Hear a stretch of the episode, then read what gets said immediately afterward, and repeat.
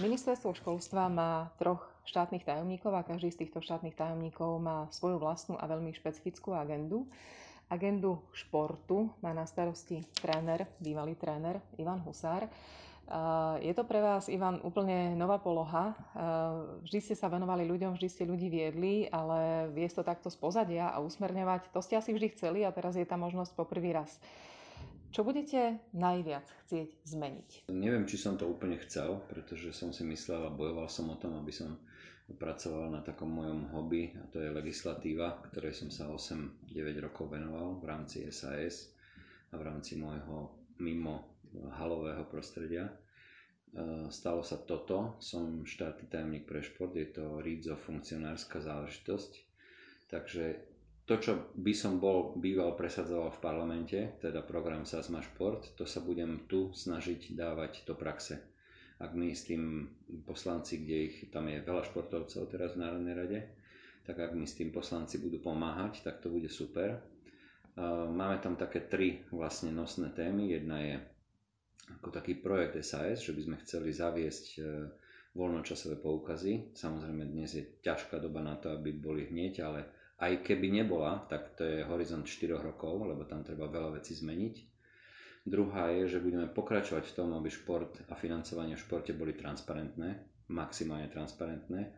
A čo by sme chceli od prvého okamihu, tak my chceme, aby do športu netiekli žiadne nesystémové peniaze. E, čo som sa rozprával s predchodcom Jozefom Gencim, tak to tu mal nesmierne ťažké. On sa o tom, že tam niekam poslal niekto nejaké peniaze sa dozvedal vždy až po.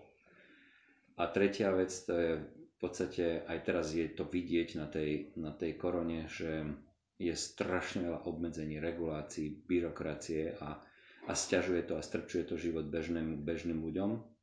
A toto ja by som samozrejme tak ako v školstve pán minister, tak aj ja v športe by som chcel, aby sa v športe prevažne športovalo a nevyplňalo, nepísalo, nehlásilo, lebo to, to je neskutočná agenda, ktorú, ktorá zaťažuje trénerov, funkcionárov a konec koncov aj hráčov. Tak e, tu, odstrániť tú byrokraciu a odstrániť tie rôzne úplne zbytočné veci, to by bol môj cieľ, ktorý sa dá realizovať čo najskôr. Počas tejto pandémie korony sú na tom športovci veľmi podobne, ako sú na tom herci a umelci ľudia v slobodných povolaniach, pretože takisto nemôžu tieto svoje povolania vykonávať. A teraz mm, od, začneme od veľkého športu, veľkých klubov, ktoré nemôžu mať žiadne stretnutia, podľa mňa tí ľudia nemôžu ani trénovať, až po úplne maličké kluby, kde aj deti nemôžu teraz trénovať. Zrejme sa na vás už teraz obracajú s prozvami o pomoc, o zjemnenie regulácie, s otázkami, čo môžu, čo nemôžu robiť. Ako tieto operatívne veci riešite? Chodím takmer každý deň na krízový štáb, kde e, je predmetom jedným, jedným z bodov sú rôz, požiadavky na rôzne výnimky. Každý, aj malé potraviny, školské jedálne, samozrejme aj športovci to, tá, tá línia je taká, že výnimku nemôže dostať nikto za nič, pretože sa to zvrhne. Teraz vôbec nie je podstatné, že športovci nemôžu športovať a herci nemôžu hrať. Ak to berieme vážne, ja, ja som človek, ktorý e, rešpektuje rúško a rešpektujem e, opatrenia, ktoré sú, ale pevne verím, že to nebude také tragické, ale keďže ten stav je takto vyhlásený a keďže je to blízko núdzového stavu, niektorá hovoria aj k vojnovému stavu, tak naozaj nie je podstatné, či teraz tréneri, športovci môžu, môžu trénovať a športovať. Je dobré, že sa deti snažia vzdelávať a takisto vidíme na videách každý večer, že športovci sa snažia športovať. Čiže tak, jak sú dobré učiteľky, ktoré nájdu riešenie, tak sú aj dobrí tréneri, ktorí nájdu riešenie. Je plná plná, uli, plná hora a plná hrádza ľudí, ktorí športujú a Vlhová cvičí na záhrade doma, Volko behá v lese vo Srbli a toto ja kvitujem a ostatní sa musia buď prispôsobiť alebo ležať na peci. Moje deti robia vodné polo a triatlonista Richard Varga ukazuje tréningy, ako plávať, ako plávať v obývačke na suchu s pomocou tých pružných pásov. A je fakt, že mnoho trénerov dáva takto lekcie na diaľku a už potom asi podľa toho, čo do tých detí vložili, tí deti sú alebo nie sú disciplinované. Jedného dňa sa to celé uvoľní, ale tie straty budú obrovské. Podnikatelia sa snažia už teraz obracať so svojimi požiadavkami na krízový štáb, na ministerstvo hospodárstva a zrejme aj zo strany športovcov prídu návrhy na nejaké odškodnenia? Už mám e, nejaké maily z prostredia profesionálneho hokeja a práve čerstvý telefonát z prostredia druholigového futbalu.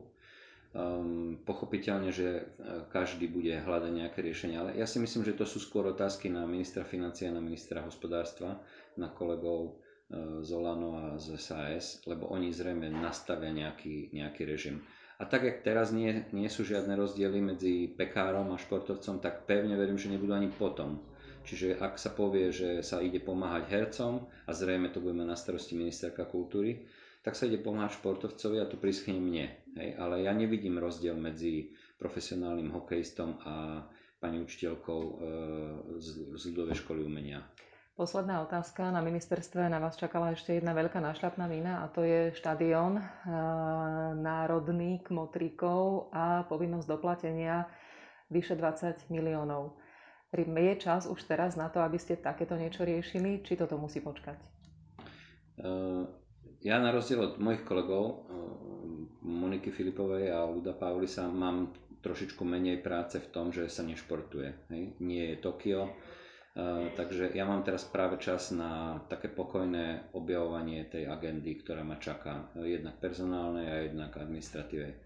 Mám čerstvo od včera v kancelárii jeden obrovský stôl, ktorý je plný šanonov o Národnom futbalovom štadióne. Ja nie som legislatívec ani právnik, ja som bol taký skôr hobby v tomto, ale máme budúci týždeň už nejaké prvé rokovanie s firmou KPMG, ktorá sa starala o túto vec z hľadiska legislatívy a musíme si to všetko dôkladne naštudovať, musíme si to pozrieť, ako to stojí.